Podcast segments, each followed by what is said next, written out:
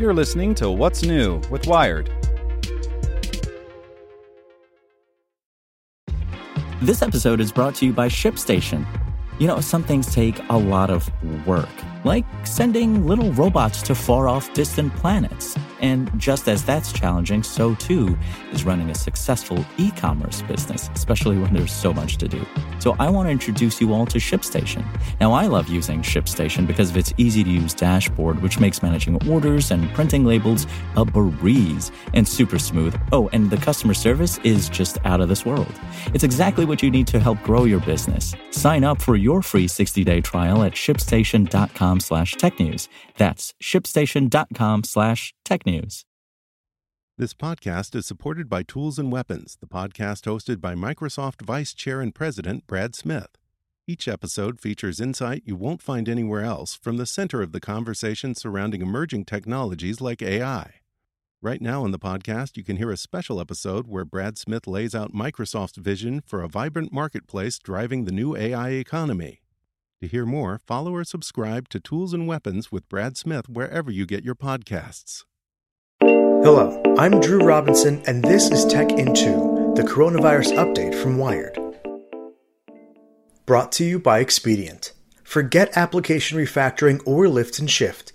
Get cloud right the first time with Expedient, the nation's leading enterprise cloud provider.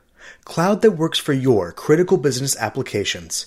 Disaster recovery that ensures your business stays up and running, and expertise from real people. Learn more at expedient.com slash wired. A positive sign for recovered patients, a new estimate of COVID 19's deadliness, and a boost for faux meat. Here's what you should know. A new study from the Korean Centers for Disease Control and Prevention studied 285 COVID 19 survivors who had tested positive for the virus following their recovery. The patients were not found to be infectious, suggesting that those who have recovered from COVID 19 won't spread the disease to others when social distancing measures are relaxed. Experts in the journal JAMA Internal Medicine stressed that yearly flu numbers, which are often just estimates of an illness that is harder to test for and has spread through the world for decades, are not a good basis of comparison for the numbers currently being reported for COVID 19. A week to week comparison is more accurate, they say, and that method finds that COVID 19 is 20 times more deadly than the flu at its peak. Meat alternatives were already trending up before coronavirus struck, but as meatpacking plants became COVID 19 hotspots, fake meat products went from trendy to critical. As a result, grocery store sales of alternative meat products have jumped a whopping 264% during the pandemic. Finally, here's today's one question. The president announced that he's taking hydroxychloroquine. Is that an effective treatment? The internet was abuzz with rumors after a blockchain investor tweeted that an anti malarial drug, hydroxychloroquine, may be able to fight COVID 19. But that has yet to be medically proven, and some studies even suggest the drug significantly increases the chance of death in many patients.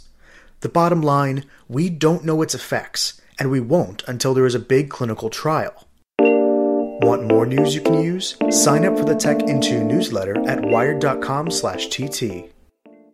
Want to learn how you can make smarter decisions with your money? Well, I've got the podcast for you. I'm Sean Pyles, and I host NerdWallet's Smart Money Podcast. Our show features our team of nerds, personal finance experts in credit cards, banking, investing, and more.